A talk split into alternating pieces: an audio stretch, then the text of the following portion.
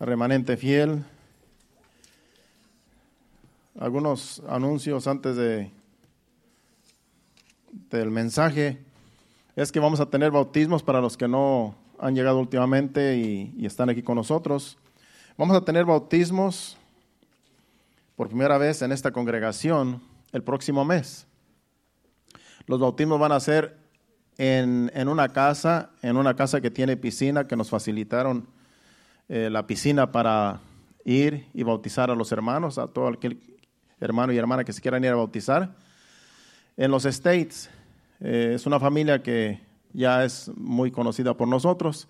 Ellos no están asistiendo a la iglesia, pero nos han abierto las puertas para bautizar, así es que esperemos que Dios obre en sus vidas también después de los bautismos. Eso va a ser el 14 de octubre. Póngala en su calendario. El 14 de octubre tendremos eh, bautismos. Eh, el bautismo va a ser como a la una de la tarde. Es que no lo tenemos en el calendario porque apenas este, fuimos a, buscar a, buscar a, los, a la familia para ver si nos permitían. Así es que no está en el calendario, pero les estamos anunciando de antemano para que usted sepa, si usted no se ha bautizado y está asistiendo a esta congregación y quiere bautizarse y ha aceptado a Jesucristo como su Salvador, pues es bienvenido para el bautismo. Déjeme decirle que también los candidatos al bautismo son aquellos que han aceptado a Jesucristo como su Salvador. No se puede bautizar una persona que no cree en Cristo porque no tiene caso. Una persona que no es nacida de nuevo, que no ha aceptado a Jesucristo como su Salvador, no tiene caso que se bautice porque en realidad pues tiene que ser alguien que nació de nuevo. Otra, o, algo que también quiero decirles es que nuestros hijos, nuestros adolescentes que ya tienen aquí eh, a la edad de, de 12 años para arriba, ya ellos son candidatos al bautismo. Pero quiero recalcar algo, que nuestros hijos nacieron en muchos de nuestros hijos nacieron en nuestra en la iglesia en nuestra casa, que ya los que tenemos tiempo en el Evangelio, y nacieron, como luego dicen, en cuna cristiana. Pero el hecho de que nazcan en un hogar cristiano no quiere decir que ya son salvos, porque ya están grandes, ya saben el bien y el mal, y ellos tienen que arrepentirse de sus pecados, aceptar a Jesucristo como su Salvador, asegurarse de que, de que aceptan a Jesucristo como su Salvador y hacer la oración de fe, que dice, eh, si lo pones en, la pantalla, Romanos capítulo 10, versículo 9 y versículo 10. Porque el nacer en una iglesia cristiana no quiere decir que ya son cristianos, tienen que nacer de nuevo. Y para nacer de nuevo hay que aceptar a Jesucristo. Dice el versículo 9, que si confesares con tu boca que Jesús es el Señor y creyeres en tu corazón que Dios le levantó de los muertos, será salvo. Dice ahí que hay que confesar con nuestra boca. No es nada más creer y ya. No es nada más porque mis papás son cristianos, yo también ya soy cristiano, porque ellos van a la iglesia, porque me llevan, yo también ya soy cristiano, cristiana, no. Hay que nacer de nuevo, hay que aceptar a Jesucristo porque ya están en la edad del bien y el mal, ya conocen el pecado y es necesario que ellos confiesen con su boca, amén, para poder ser salvos. Ya creen en su corazón, ya saben que son eh, que son eh, de una iglesia, de, de, una familia cristiana, pero ahora hace falta que lo confiesen con su boca, como dice el versículo 10 también. Porque con el corazón se cree para justicia, pero con la boca se confiesa para salvación. Ya creen en su corazón que Jesucristo es el Señor. Aquí tomamos la Santa Cena cada mes y nuestros hijos toman la Santa Cena porque ya creen. Pero hace falta que lo confiesen con su boca. Así es que eso es para asegurar sus vidas con Cristo. Porque ya que se van a bautizar, ya que tienen el, porque ya le pregunté a unos jovencitos la semana pasada que si quieren bautizar, dijeron que sí. O sea que con preguntarle a uno o dos, ya sé que la mayoría, me imagino que se quieren bautizar, pero a nadie se le va a obligar. Esto es voluntario. Pero si hace falta que acepten a Jesucristo como su Salvador, que confiesen con sus labios de que Jesús es el Señor y que ellos lo acepten en su corazón. Así es que vamos a estar anunciando eh, todo este mes, el mes y parte del mes que viene hasta que sea el bautismo. Y el viernes antes del bautismo, como el bautismo va a ser el día 14, que es un sábado, el, día 13, tenemos servicio aquí. Y ese día voy a tener una enseñanza acerca del bautismo, para que usted sepa por qué se va a bautizar. Toda la enseñanza del viernes de ese día va a ser sobre el bautismo, así es que espero que todos los candidatos al bautismo vengan ese día a escuchar la enseñanza y si por alguna razón no puede llegar, pues escúchela ya que está, va a estar en internet. Porque eso tiene, esa enseñanza va a tener que ver con el bautismo en agua. Porque usted se va, se va a bautizar y qué es lo que la Biblia dice acerca del bautismo. Así es que queremos que vayan a las aguas sabiendo qué es lo que están haciendo. No va a estar como un hermano que ahorita ya es pastor, ahorita está pastoreando. Y dice que cuando él se bautizó por primera vez, andaba borracho, imagínense. Solo porque su esposa se bautizó ese día y era días de bautismo y, él andaba ahí borracho ahí. Y pues bueno, ya que mi esposa se bautiza, pues bautiza a mí también. Y ni siquiera había creído. Un borracho, imagínate. Y dice, no, pues lo que hicieron fue remojar un demonio, dice. Porque pues así como andaba yo, dice. Pero ya después eh, Dios obró en su vida, se convirtió a Cristo y ahorita está pastoreando una iglesia. Así es que eh, todo obró para bien, pero después tuvo que bautizarse otra vez porque ese bautismo no sirvió porque no era creyente. Así es que tuvo que volverse a bautizar. Eso es lo que quería recalcar y vamos a seguir exhortando durante los, los días que siguen. Y pues tienen tiempo hasta ese día del bautismo, porque ese día del bautismo, si usted por alguna razón no confesó con su boca que acepta a Jesús, ese día del bautismo usted puede aceptar a Cristo antes de ir a las aguas, porque simplemente es una oración y es una confesión de fe. Pero el, el, viernes, ese día, yo quiero hacer un llamado ese día a todos los que se van a, bautizar, los que no han eh, hecho la confesión de fe, para que así pasen todos enfrente y vamos a orar por ellos y ellos van a confesar con sus labios de que aceptan a Jesucristo como su Salvador, para así el sábado ya pueden ir a las aguas y ya, ya han hecho la oración de fe. Eso lo vamos a hacer ese viernes.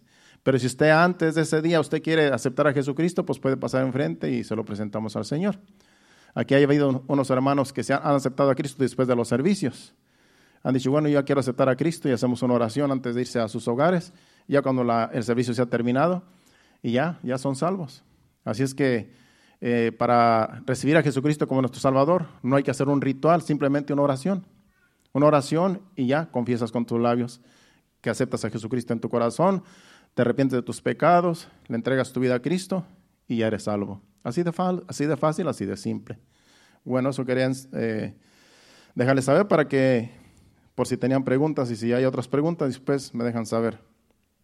Algo que también eh, quería anunciarles es que aquí el hermano Martínez ya se va a ir para México, el, papá de Elda, ya se va a ir para México el martes, si no me equivoco. ¿Ya tiene el, el boleto, hermano, o todavía no? ¿Ya lo tiene para el martes?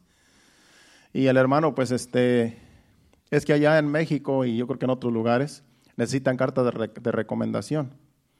Entonces este, me pidió una carta de recomendación de que pues él asiste a esta iglesia para cuando él llegue allá se la presente al pastor donde él va a asistir allá a la iglesia. Y ya, le, ya mi hija le está haciendo la carta para, para que ya vaya con su carta ya eh, autorizada por mí de que ha sido un varón que ha estado aquí con nosotros por más de cuatro años ya, hermano y eh, pues ha estado fiel en los servicios, ha estado aquí, ha dado buen testimonio, así es que pues a lo mejor ya no lo vamos a volver a ver hasta que a lo mejor en el cielo lo vemos. Algún día que vayamos para allá a visitarlo, ¿verdad? Porque yo puedo viajar. De repente, si Dios me inquieta, pues allá vamos a conocer su, su, su lugar de, de origen. Bueno, así es que, pues que Dios lo bendiga en su viaje y pues ha sido un placer. Aquí se van a quedar sus, sus hijas, ¿verdad? Y su yerno también. Así es que vamos a, estar al pendiente de ellos. Bueno, pues eh, eso era lo que quería anunciar. Y vamos a la palabra de Dios, ya que el tiempo apremia. La palabra de Dios, el título es El buen pastor. Ese es el título de la enseñanza de hoy, el buen pastor. Sabemos que el buen pastor es Jesucristo. Jesucristo es Dios. En el Antiguo Testamento, el pastor de Israel era Dios.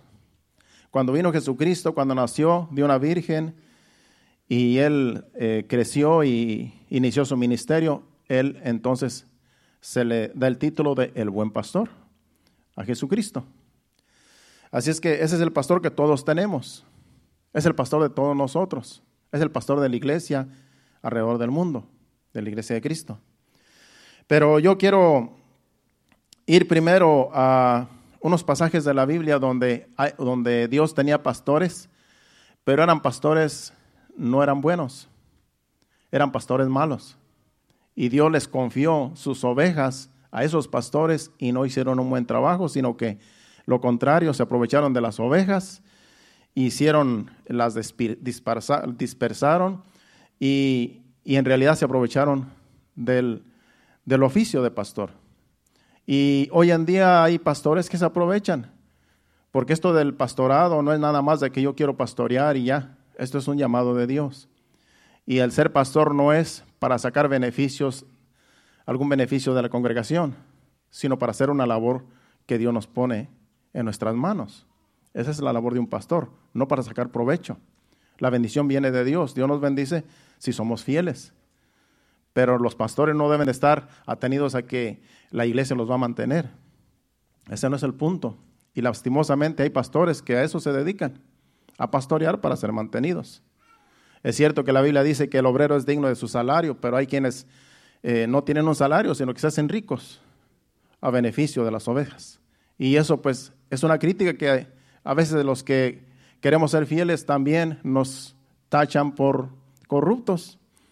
Y ahí tratamos nosotros de, dar buen testimonio de que en realidad somos pastores, eh, queremos ser fieles a Dios y en todo lo que podemos ser fieles, eh, así como mi persona y muchos más, pero hay otros que no, hay otros que se aprovechan y lastimosamente eso está en, en el Antiguo Testamento, porque hay codicia en los corazones, hay avaricia y quieren, eh, se aprovechan y quieren hacerse ricos con el ministerio.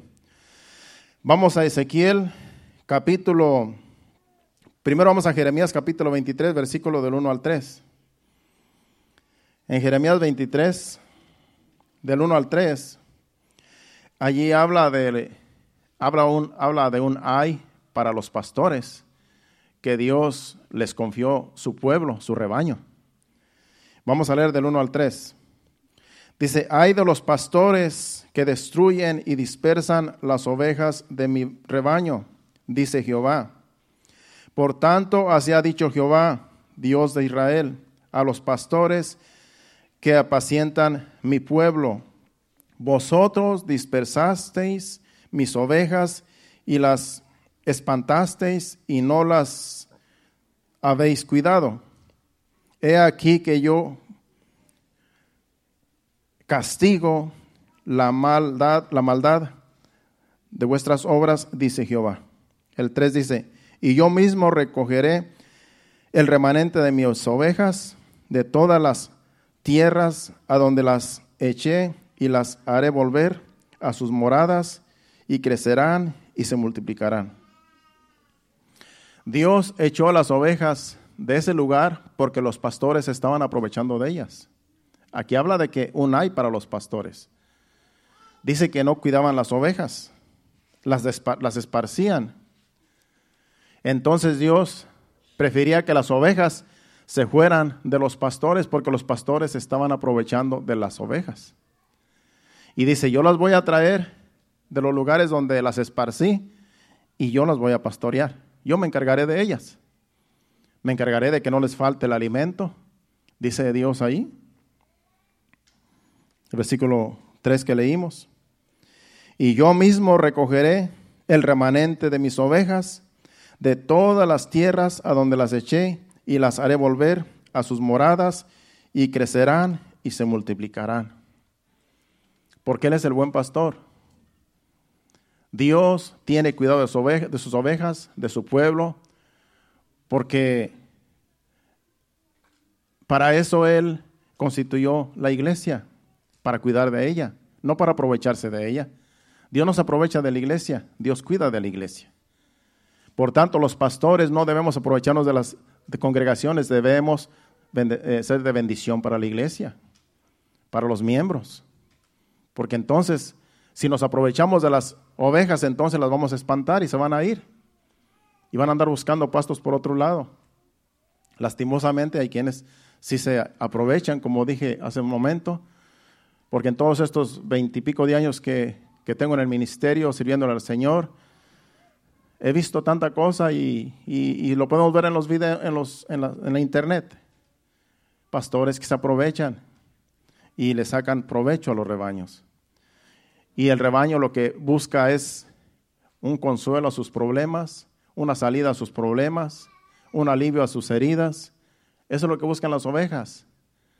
Y los pastores estamos para cuidarlas, para ponerles atención, para cuidar de ellas en, en los momentos difíciles, para suplir algunas necesidades que podamos suplir como pastores cuando están en necesidad aún financiera. Pero no todos los pastores son buenos, hay pastores malos, como le digo, y aquí está refiriéndose a esos pastores malos que se aprovechan de las ovejas. También si vamos a Ezequiel capítulo 34, versículo del 1 al 4, ahí también vamos a hablar, ahí también está hablando de pastores que se aprovechaban del rebaño. Ezequiel del 1 al 4. Vamos a leer.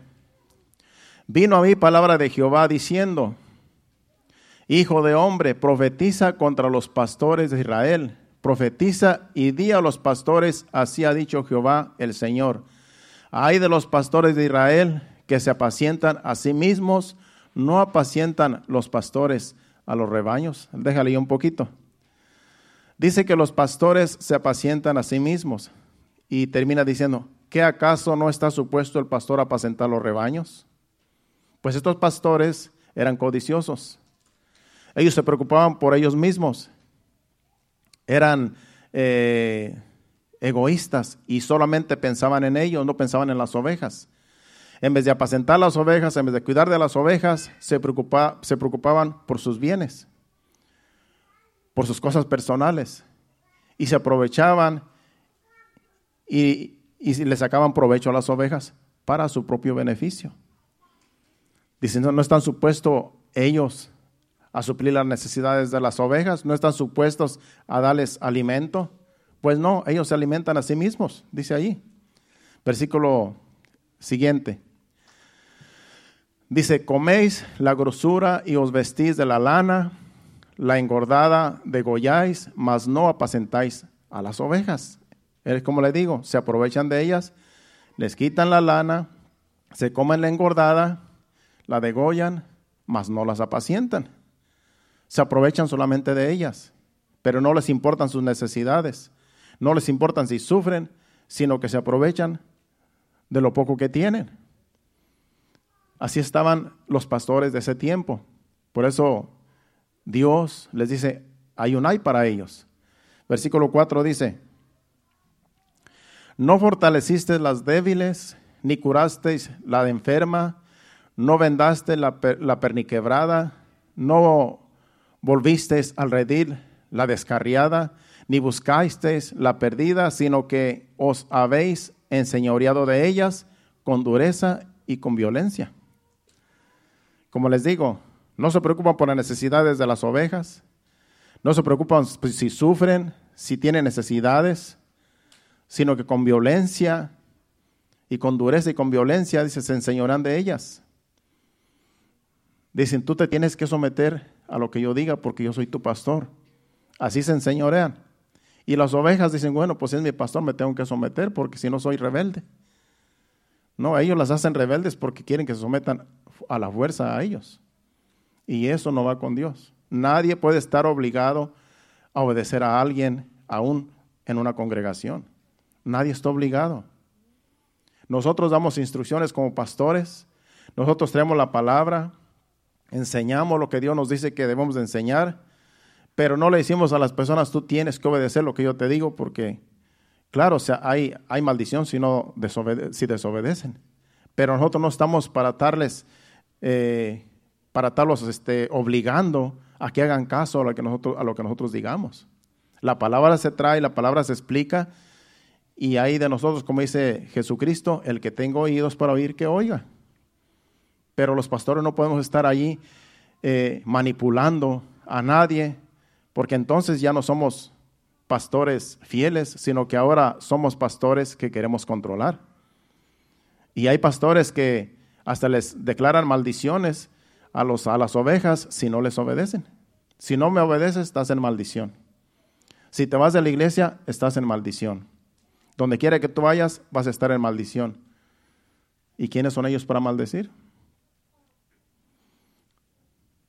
Así hay pastores aún hoy en día. Porque quieren tener a las ovejas controladas. Porque de las ovejas se mantienen, de ahí sacan provecho, de ahí, de ahí algunos se hacen ricos. Porque de ahí pagan sus casas, de ahí pagan sus carros nuevos, de ahí pagan todo lo que quieren, sus lujos. Y las ovejas, como si no conocen la palabra, si son ignorantes de la palabra, por eso es bueno leer la Biblia, porque cuando tú lees la Biblia, dices, la Biblia no dice eso. La Biblia no dice que yo tengo que someterme a una persona perversa que quiera aprovecharse de mí. La Biblia dice que yo me someto a un pastor que es fiel a Dios.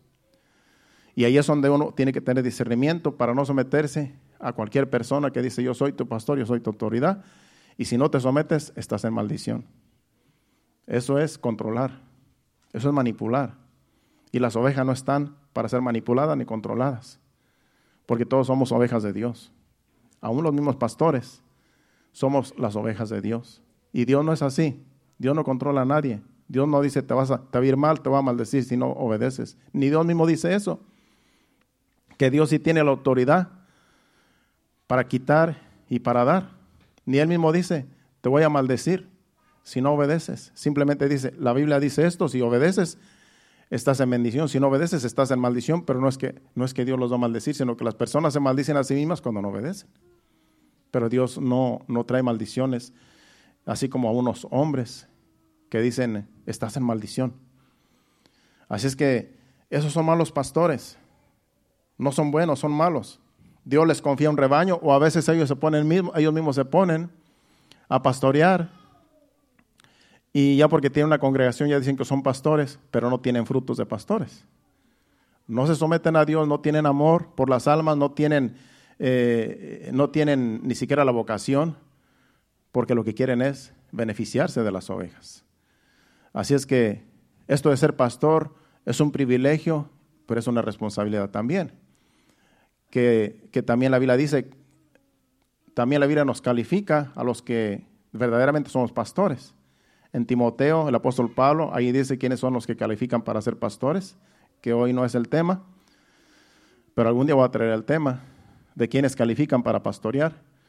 Y si no, y si no este, cumplimos las reglas, pues no, no podemos pastorear, porque si no cumplimos las reglas de un pastor, pues ¿cómo vamos a estar pastoreando?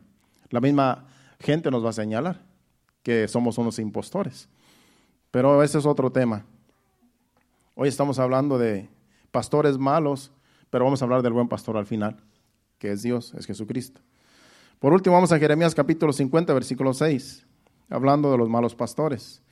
Ahí también ese versículo le habla a estos pastores que se enseñorean de las ovejas. Versículo 6, capítulo 50 de Jeremías dice, ovejas perdidas fueron mi pueblo, sus pastores las hicieron errar por los montes, las descarriaron, anduvieron de monte en collado y se olvidaron de sus rediles. Se olvidaron de sus rediles.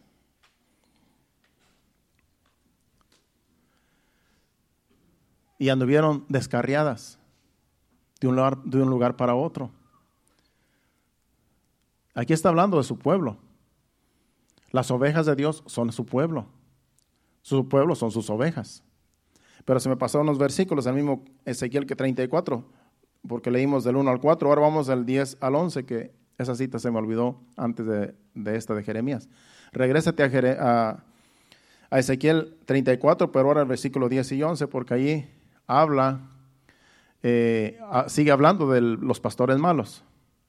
Dice, así ha dicho Jehová el Señor, he aquí yo estoy contra los pastores y demandaré mis ovejas de su mano, y les haré dejar de apacentar las ovejas, ni los pastores se apacentarán más a sí mismos, pues yo libraré mis ovejas de su bocas, y no les serán más por comida. En otras palabras, se están alimentando de mis ovejas, se las están comiendo, pues yo se las voy a quitar de su boca, y no se van a seguir alimentando de ellas.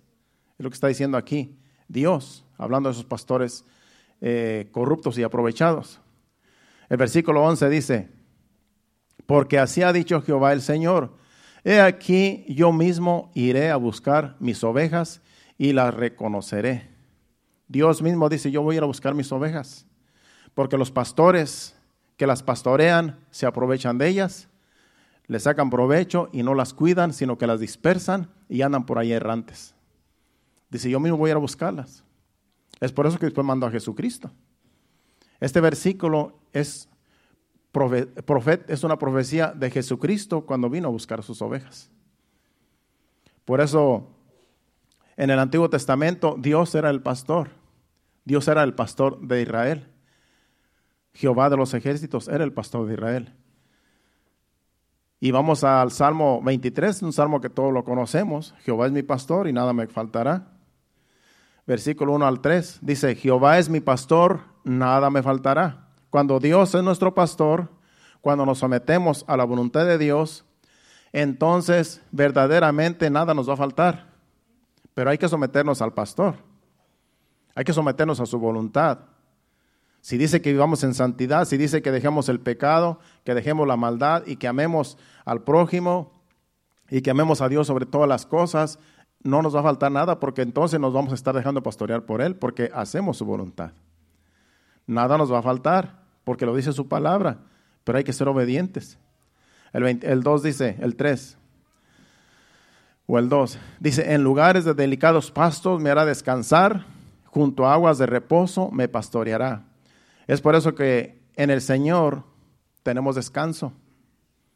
Cuando tú estás en Cristo Jesús, debes de tener descanso en el Señor. Si tú estás sobrecansado, si tú estás agotado y no tienes paz, es que algo está pasando. Es que a lo mejor estás fuera de la voluntad de Dios y tú necesitas descanso en Cristo. Muchas de las veces el trabajo, el mucho trabajo te cansa físicamente, pero aquí está hablando, estamos hablando de un, de un, de un cansancio espiritual. Porque hay personas que aunque no trabajan se cansan. Y si tú, si no trabajas mucho y te cansas y te agotas y no tienes paz, es que a lo mejor no estás confiando en el Señor. Es que a lo mejor no estás en la voluntad de Dios, porque Él está supuesto a darnos descanso, a darnos reposo, a darnos paz si confiamos en Él y si nos sometemos a Él. Así es que tenemos que escudriñar nuestra vida. Cuando no tienes pan, no tienes gozo. Cuando te sientes triste, te sientes, es que a lo mejor estás fuera de la voluntad de Dios y tienes que ir delante de Dios en oración. Señor, ¿por qué no siento paz?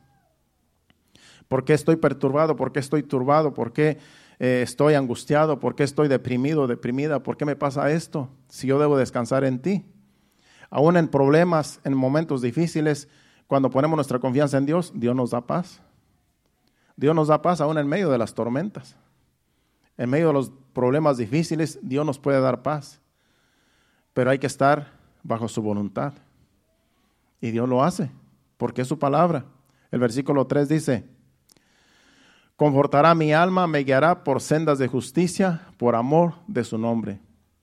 Al, al decir que conforta nuestra alma, es que Él nos da las fuerzas para seguir adelante. Nos da las fuerzas para cada día confiar en Él, para cada día depender de Él.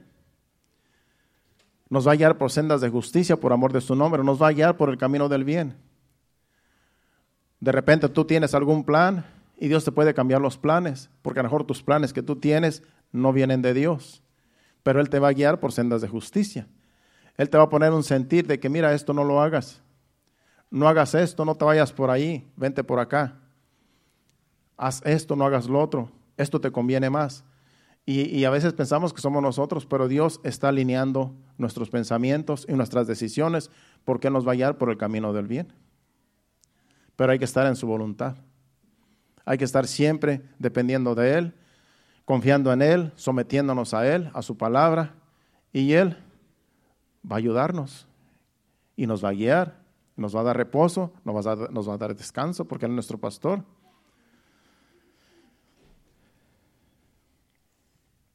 Vamos ahora a Isaías 40, versículos 10 y 11. Ahí sigue hablando de que Dios es el pastor de su pueblo, de su rebaño, de sus ovejas. He aquí que Jehová, el Señor, vendrá con poder y su brazo señorará. He aquí que su recompensa viene con él y su paga delante de su rostro. Y versículo 11. Como pastor apacentará su rebaño, en su brazo llevará los corderos y en su seno los llevará, pastoreará suavemente a las recién paridas. Eso es lo que hace un pastor, eso es lo que hace Dios. Las recién paridas son las que están adoloridas. Una recién parida, una oveja recién parida necesita mucho cuidado, necesita mucha atención. Pues Dios dice que las que están dolidas, adoloridas, Dios las va a apacentar, las va a cuidar, les va a vendar sus heridas. Él cuida de sus ovejas, así como el pastor literal cuida de las ovejas que están a su cargo. Así es Dios. Dios no va a dejar una oveja tirada, desahuciada.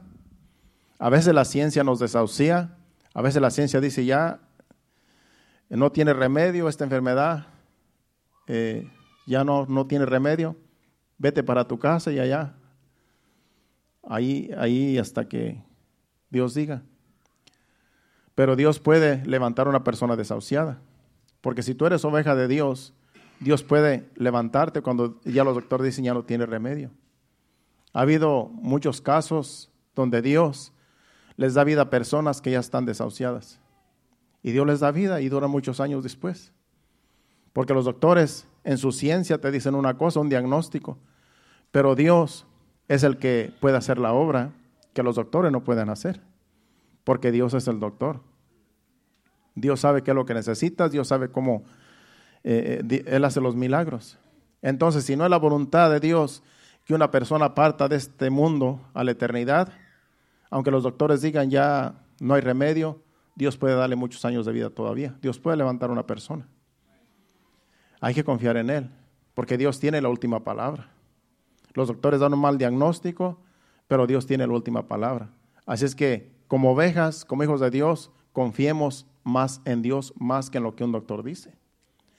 Hay veces que dan, un diagnóstico que no es y la gente dice, no, pues ya, tengo esto y, después resulta que no es, lo, no es lo que los doctores dicen. Es por eso que a veces conviene ir con otros doctores porque a lo mejor el diagnóstico que le dan a la persona no es, no es cierto. Y hay que ir con otros doctores porque puede ser que, que se equivocaron, como ha sucedido. Así es que no nos amedrentemos. Si somos las ovejas del Señor, si somos su pueblo, Él tiene cuidado de nosotros y Él, a su debido tiempo, pues Él nos va a llevar algún día. Algún día tenemos que irnos con Él. Si el Señor no viene por su iglesia antes, pues algún día nos vamos a ir, pero va a ser al tiempo de Dios. Va a ser cuando ya Dios diga, ahora sí ya, vengo por ti. Y ya, pues se va uno en paz. Cuando Dios esté en el asunto, uno se va a ir en paz porque es Dios en, en la vida de esa persona. Y Dios tiene su tiempo para cada uno de nosotros. Dice que aún en los animales hay un respiro para cada uno de ellos, así para los humanos, para las personas. Hay un respiro solamente donde dice Dios ya está aquí y ya no hay quien te pueda dar más vida. Cuando Dios dice ya hasta aquí, pues hasta ahí, Dios te lleva y ya, pero hay que estar en las manos de Dios. Y como le digo, cuando es el tiempo de Dios, uno se va a ir en paz. Uno se va a ir en paz porque ya es el tiempo. Hay un versículo que dice que es mejor la muerte que el nacimiento, que está en Eclesiastés capítulo 7. Mejor es la muerte que el nacimiento. Porque en la muerte ya ahí se acaba el sufrimiento. El nacimiento, pues nace un bebé y, y tiene toda una vida para sufrir en este mundo. Pero cuando uno muere, dice ya, es mejor. Mejor es la, la buena fama que el buen ungüento y mejor es el día de la muerte que el día del nacimiento. Y una persona dice, no, pues eso, eso no está bien. ¿Cómo que va a ser mejor la muerte que el día de nacimiento? Pues es que Dios no se equivoca. Cuando ya es el tiempo, ya va uno a descansar en el Señor eternamente y para siempre. Ya uno se va, ya no va a tener congojas, aflicciones, llantos, tristezas en este mundo. Ya uno va a descansar allá con el Señor. Ya es el tiempo. Por eso dice que es mejor la muerte que el nacimiento. En cambio, cuando un niño nace, pues no se sabe qué va a pasar con ese niño, va a crecer y va a pasar dificultades como todos nosotros. Así es que la Biblia no se equivoca. Pero estamos hablando de las ovejas. No se pongan tristes, no piensen que ya se les llegó y que pues Dios está hablándoles a sus corazones de que se preparen. Hay que estar preparado porque uno nunca sabe. Pero no estamos hablando de la muerte, estamos hablando de los pastores que, que no cuidan bien a su rebaño, pero Dios sí. Dios sí es el buen pastor. Por eso es el título, el buen pastor. Vamos ahora a Juan capítulo 10, versículo del 7 al 11. En el capítulo 10, ahí es donde Jesucristo habla como pastor. Dice, volvió pues Jesús a decirles, de cierto, de cierto os digo, yo soy la puerta de las ovejas. Vamos a leer de corrido hasta el 11. Todos los que antes de mí vinieron, ladrones son y salteadores, pero no los oyeron las ovejas. Yo soy la puerta, el que por mí entra, entrare será salvo, y entrará y saldrá y hallará pastos. El ladrón, el ladrón no viene sino para hurtar y matar y destruir. Yo he venido para que tengan vida y para que la tengan en abundancia. Yo soy el buen pastor, el buen pastor su vida da por las ovejas. Jesús es el buen pastor, Él es el que está hablando aquí. Y sabemos que Él dio su vida por nosotros. Él dio su vida en la cruz del Calvario. Como un cordero fue al matadero, dio su vida por nosotros, que somos sus ovejas. Así es que el único bueno es Dios, el único, el único buen pastor es Cristo. De ahí para allá todos somos malos. No hay ningún pastor bueno. Que tratamos de hacer la voluntad de Dios con el, el, el ministerio que Dios nos ha puesto en nuestras manos Sí tratamos de hacer la voluntad de Dios, pero no somos buenos porque también fallamos a veces. Pero Jesucristo nunca falla. Por eso Él es el pastor de los pastores. Y en Él debemos de confiar todos, tanto las ovejas como ustedes, como yo como pastor. Porque si yo estoy pastoreando este rebaño, no es porque yo quise, no es porque me dio la gana, no es porque, eh, no es porque yo dije, bueno, yo voy a pastorear porque quiero pastorear. Que decirle que casi nadie quiere ser pastor. Porque casi nadie quiere lidiar con personas. Casi nadie quiere lidiar con los problemas de los demás. Pero cuando Dios llama, cuando Dios respalda, es un privilegio. Entonces ya por cuatro años hemos estado aquí pastoreando y yo siento que Dios nos está respaldando. Yo siento la bendición, siento la, la prosperidad en ustedes. Cuando ustedes son prosperados financieramente y espiritualmente, yo digo, vamos por buen camino, Dios nos está guiando. Y ahí vamos, poco a poco, paso a paso. No estamos creciendo como congregación en membresía mucho, pero es mejor paso que aguante y no trote que canse, algo así, dice el dicho. O sea que paso a paso vamos yendo en la dirección correcta, al paso de Dios, no al paso de nosotros. Por eso en el Señor no podemos desesperarnos. No podemos hacer eh, cosas este, a la carrera porque podemos equivocarnos con decisiones que hagamos. Todo es al paso del Señor. Por eso no habíamos hecho bautismos en todo ese tiempo porque pues no había la oportunidad y había otras cosas más importantes que era establecer bien el ministerio y, y las enseñanzas. Y ahora que ya es el tiempo, pues ya vamos a hacerlo, vamos a bautizar. Entonces todo es al tiempo de Dios. Todo es a su tiempo. Y va a ser algo bien bonito porque vamos a, tener música en vivo, vamos a tener un grupo cantando y vamos a hacer una comida. Esperemos que nos apoyen las que hacen, saben hacer, las que saben cocinar y hacer una comida, hacer una fiesta ese día y comer, rentar una carpa y llevar mesas, sillas y todo va a ser todo va a ser en orden y va a ser glorioso y vamos a estar ahí compartiendo después de los bautismos una comida. Así es que eso va a ser glorioso. Vamos al versículo 16 de ese mismo capítulo. El versículo 16 dice de Juan capítulo 10. También tengo otras ovejas que no son de este redil, está hablando Jesucristo. Aquellas también debo traer y oirán mi voz y habrá un rebaño y un pastor. Porque en los otros versículos está hablando de que Él es el buen pastor. Y que su vida da por las ovejas. Está hablando de Israel. Él vino por Israel, vino por sus ovejas a buscarlas. Porque desde el Antiguo Testamento, desde que empezamos a leer Jeremías y Ezequiel, está hablando de su pueblo. Y ya cuando vino Jesucristo, ya en el capítulo 10 aquí, está hablando del, pueblo de Israel, del pueblo judío, y que Él es el pastor, que Él vino a pastorearlas. Y aquí está hablando, dice, estas otras ovejas también debo de traerlas. Estas otras ovejas se refieren a nosotros, a los gentiles, porque Él no había venido a los gentiles solamente por los judíos. Pero aquí señala en este versículo, dice, también tengo otras ovejas que no son de este redil. En otras palabras, son los gentiles. Aquellas también debo traer y oirán mi voz y habrá un rebaño y un pastor. Pues aquí hay un rebaño y un pastor. Entonces, ya Dios estaba en su plan salvar a los gentiles.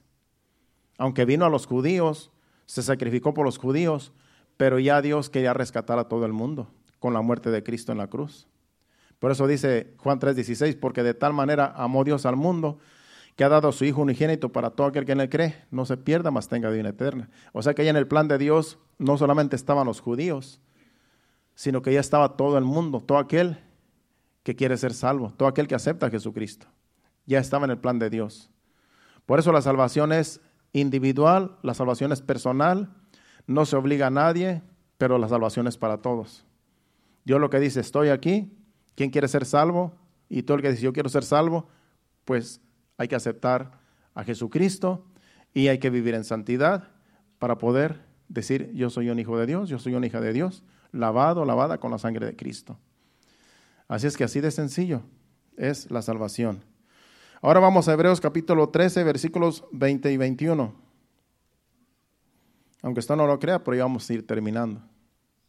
Hebreos 13, 20 y 21. El 20 dice, y el Dios de paz que resucitó de los muertos a nuestro Señor Jesucristo, el gran pastor de, los, de las ovejas, por la gran, por la sangre del pacto eterno, dice el versículo 21, os haga aptos en toda obra buena para que hagáis su voluntad, haciendo Él en vosotros lo que es agradable delante de Él, por Jesucristo, al cual sea la gloria por los siglos de los siglos. Amén.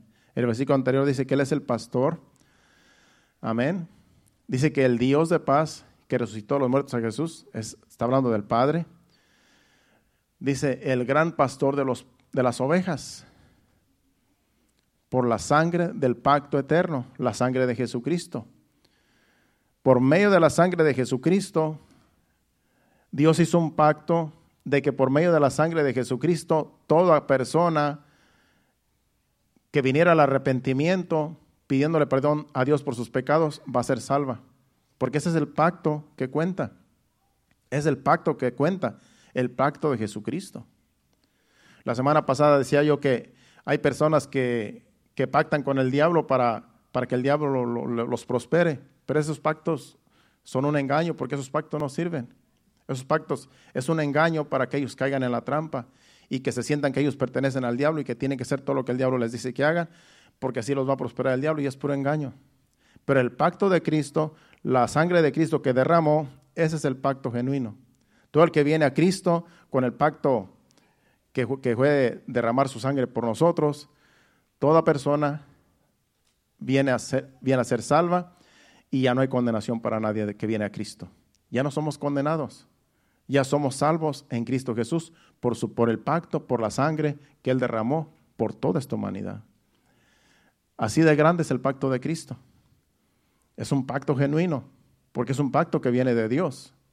Cuando nosotros hacemos pacto con Dios, fallamos siempre. A veces tú le dices a Dios, Señor, te voy a servir si tú haces un milagro en mí. Señor, te voy a servir si tú haces esto en mí. Pero después siempre fallamos. Pero cuando Dios dice algo, Él lo cumple porque Él no falla, porque Él es Dios. Él nunca va a fallar en sus pactos. Él es fiel en lo que Él dice. Y a veces nosotros, por eso dice la Biblia que si haces promesas a Dios, en Eclesiastés capítulo 5, si no me equivoco, que si haces promesas a Dios, no tardes en cumplirlas porque Dios no se complace con los insensatos. Cumple lo que prometes, es mejor que no prometas, sino que prometas y no cumplas. Así es que si tú prometes a Dios algo, pues cúmplelo porque Dios no se va a complacer si no lo cumples. Dios sí cumple, pero a veces nosotros no cumplimos, pero nos va mal. Porque Dios no es un juguete, no es, no es, no es alguien que, que tú puedes hacer lo que tú quieras y que lo vas a engañar. No, a Dios nadie lo engaña. Mejor es que no prometas y, que, y, que, y no que prometas y no cumplas. Versículo anterior dice, cuando a Dios haces promesas, no tardes en cumplirla, porque Él no se complace en los insensatos. Cumple lo que prometes. Y el 5 dice, mejor es que no prometas y no que prometas y no cumplas. Yo por eso a Dios no le quiero hacer promesas porque puedo fallar. Yo tengo temor de fallarle a Dios en mis promesas. Lo que sí digo, Señor, ayúdame cada día. Señor, si tú me ayudas cada día, yo trataré trataré de hacer tu voluntad cada día. Pero yo que le prometo, porque si yo lo prometo, yo lo tengo que cumplir. Y yo pienso que a veces podemos fallar. Pero si tú le prometes a Dios, pues cumple. Porque Dios no se va a complacer con los insensatos. Lo que pasa es que después te puede venir algo peor si no cumple lo que prometes. Es como como, cuando, como en el matrimonio. En el matrimonio le prometemos a Dios amar a nuestra esposa, amar al esposo y hasta que la muerte lo separe. Y, está, y la promesa es delante de Dios y de los testigos. Pero cuando ya después se desintegra el matrimonio, ya se deshizo. A Dios no se le olvida el pacto. Al hombre se le olvida, a la mujer se le olvida cuando vienen los problemas, ya no puedo ir contigo y así y así. Pero a Dios no se le olvida el pacto. Así es que los infieles somos nosotros porque no cumplimos. Pero nos va mal si no cumplimos. Pagamos las consecuencias, pero Dios siempre va a cumplir en sus pactos. Así es que Él, es siempre fiel, Él no va a fallar. Vamos ahora a 1 de Pedro capítulo 2, versículo 25. 1 de Pedro 2, 25 dice, porque vosotros erais como ovejas descarriadas, pero ahora habéis vuelto al pastor y obispo de vuestras almas. Nosotros antes de venir a Cristo éramos ovejas pero descarriadas. Estamos en este mundo, pero éramos como una oveja descarriada. ¿Qué es una oveja descarriada? Que no tiene dónde congregarse, que no tiene un redil, que no tiene un pastor, que no tiene quien la pastoree, sino que hace lo que quiere y así éramos todos antes de venir a Cristo. Andábamos de un lado para otro, esto no me gusta, voy para allá, mejor me cambio de lugar, no, no tengo paz, busco la paz en el vino, busco la paz en las fiestas, busco la paz en este hombre, busco la paz en esta mujer, no me satisface, voy y busco otro, voy y busco otra, a ver si otra me satisface, a ver si otro me satisface, a ver si eh, lo que necesito no está aquí, puede ser que esté en otro lado, voy a buscarlo, voy a buscarla, y así se la pasan, buscando lo que Dios ya tiene para nosotros. Cuando estamos en su voluntad, cuando estamos en su redil, él sabe lo que necesitamos y Él sabe lo que nos hace falta y Él nos lo va a dar. Si tú necesitas eh, casarte, claro que si te vas a casar, pues en, en el tiempo de Dios y con la que Dios quiere que te cases. Porque Dios tiene una esposa para cada uno y tiene también un esposo para cada mujer. Y yo te aseguro que si tú le pides a Dios que te, que te traiga una esposa, te la va a traer. O un esposo pero todo a su tiempo y en el orden de Dios. No hay que adelantarnos a los planes de Dios porque hay quienes se adelantan y pagan las consecuencias. Así es que todo es al, al paso de Dios, todo es con calma, confiando en Dios, sabiendo que Dios conoce nuestras necesidades. Sabemos que Dios quiere, Dios estableció el matrimonio y Dios quiere que haya matrimonios. Porque cuando hay matrimonios, hay familia y hay una iglesia, hay una, hay una pareja que está dando testimonio con sus hijos. Y eso es lo que este mundo necesita. Necesita familias que den testimonio de que son hijos de Dios, de que son ovejas de Cristo y que se dejan pastorear. Y que los hijos se someten a los padres y que los padres se llevan bien. Que la esposa se somete al esposo y que el esposo ama a la esposa y que viven en armonía como matrimonio. Y eso es lo que esta sociedad, sociedad necesita. Que la gente allá afuera vea que todavía hay, hay familias que aman a Dios y que se someten a Dios, tanto las esposas, los esposos y los hijos. Eso es lo que este mundo necesita. Porque por eso hay muchos problemas, porque a veces que aún en las iglesias se destruyen las familias. Porque a veces los pastores son los culpables. Los pastores son los que en vez de ayudar a, los matrimonios dicen sepárate porque en realidad no te conviene. En vez de unirlos, si ya están casados, pues hay que tratar de solucionar los problemas. Pero muchas de las veces dicen, bueno, pues hay otro camino. Déjala, déjalo y Dios te va a traer otro, Dios te va a traer otra. Y con eso se la sacan de que ya están pastoreando. No, pastorear es aconsejar. Si Dios te unió en matrimonio con él y con ella, pues es hasta que la muerte los separe porque ese fue el pacto. Y los problemas los podemos solucionar, el problema es el orgullo. Cuando hay orgullo en los corazones de una parte y de otra, no quieren someterse y prefieren mejor la separación. Por el orgullo, por la dureza de sus corazones, como le dice Jesucristo a los, a los fariseos. Por la dureza de sus corazones es que Dios les permitió el divorcio, pero al principio no era al fin, no era así. Así es que para todo hay solución, pero hace falta ser humildes, hace falta ser mansos y obedecer a Dios, porque Dios está en los matrimonios, pero cuando no se somete el matrimonio a Dios, Dios no puede obligar tampoco a las personas a que se sometan. Así es que todo depende de uno, todo depende del esposo, de la esposa y de los hijos, para caminar bien, en justicia, en amor, en armonía, como familia. En 1 Pedro capítulo 5, versículo 4, llevamos rumbo al final. 1 Pedro 5, 4 dice, hablando de los, del pastor, de los pastores, y cuando aparezca el príncipe de los pastores, vosotros recibiréis la corona incorruptible de gloria. El príncipe de los pastores es Jesucristo. Ahí está diciendo, cuando Él venga por su pueblo, entonces van a recibir la corona de gloria. Cuando nosotros como pastores y ustedes como ovejas nos sometemos a Dios, Dios va a venir, Jesucristo va a venir y nos va a dar una corona a cada uno. Una corona a las ovejas que son obedientes, que se someten a la voluntad de Dios, y una corona para los pastores que fueron fieles en pastorear. Él es el pastor de los pastores, así es que esperemos una corona para cada uno de nosotros. Hay quienes dicen que hay, que hay coronas que van a tener muchas piedras otros que solamente van a tener una piedrita. Eso es gente, es cosa que la gente inventa, porque la Biblia no habla, de eso. Uno solamente se imagina, no, pues que, que la corona de este varón va a tener muchas piedras porque es un varón, un siervo de Dios, y va a tener muchas piedritas. Eso no habla la Biblia. Uno se, nada más habla de, de, que nos va a dar una corona a Dios. De ahí para allá no sé si va a tener piedras o no va a tener, no sé cómo va a ser, pero ya con una corona nos conformamos. Ya con que yo esté en el cielo con Dios, ya, ya la hicimos. Así es que, pero si nos sometemos y somos obedientes, somos fieles a Dios, Dios nos dará, nos dará una corona para todos, las ovejas y para los pastores que pastoreamos un rebaño. Por último, vamos a Mateo 18, versículo del 11 al 14, y ahí vamos a terminar. A tiempo terminamos. Mateo 18, del 11 al 14.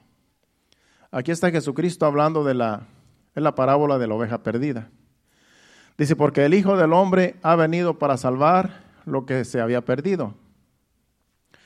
¿Qué os parece? Dice Jesús. Si un hombre tiene cien ovejas y se descarría una de ellas, ¿no deja las 99 y va por las montañas a buscar la que se había perdido, descarriado?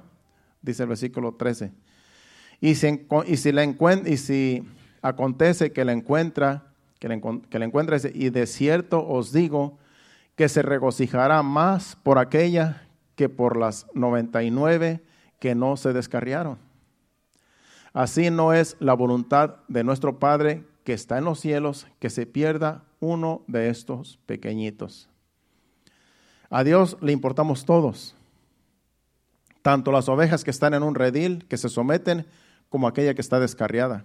Dice que se preocupa más por la descarriada por aquella que no quiere llegar al redil, por aquella que anda por ahí divagando. Y dice que cuando va y la busca y la encuentra, la trae y se regocija más por aquella que estaba perdida que por las que estaban en un redil. ¿Por qué? Porque las que están en el redil están seguras. Pero la descarriada es la que está en peligro porque el lobo se la puede comer. Y eso es, eso es, eso es así, hermanos. Literalmente, una descarriada, una oveja descarriada, literalmente, un lobo se la va a comer porque está en el peligro. Pero las que están en el redil, no va a haber lobo que se meta porque están protegidas. Así es que el buen pastor va y busca la descarriada, va y busca la perdida, va y busca la que anda en desobediencia y se preocupa para que regrese otra vez al redil. Hay muchas ovejas que andan descarriadas hoy en día, que no asisten a una iglesia, no tienen un rebaño, no tienen un pastor, pero Dios está buscándolas. Y a veces somos nosotros los que Dios nos envía para ir a traerlas. Porque quiere que no, no quiere que se pierdan. Él quiere que todo mundo sea salvo. Pero hace falta que vengan al redil, que vengan al arrepentimiento y que se sometan a un pastor y al pastor de los pastores, que es Jesucristo nuestro Señor.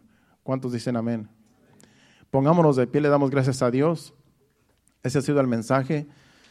Inclina su rostro y dile, Señor, gracias porque me hablaste, gracias porque nos hablaste en este día, nos trajiste el mensaje que necesitábamos.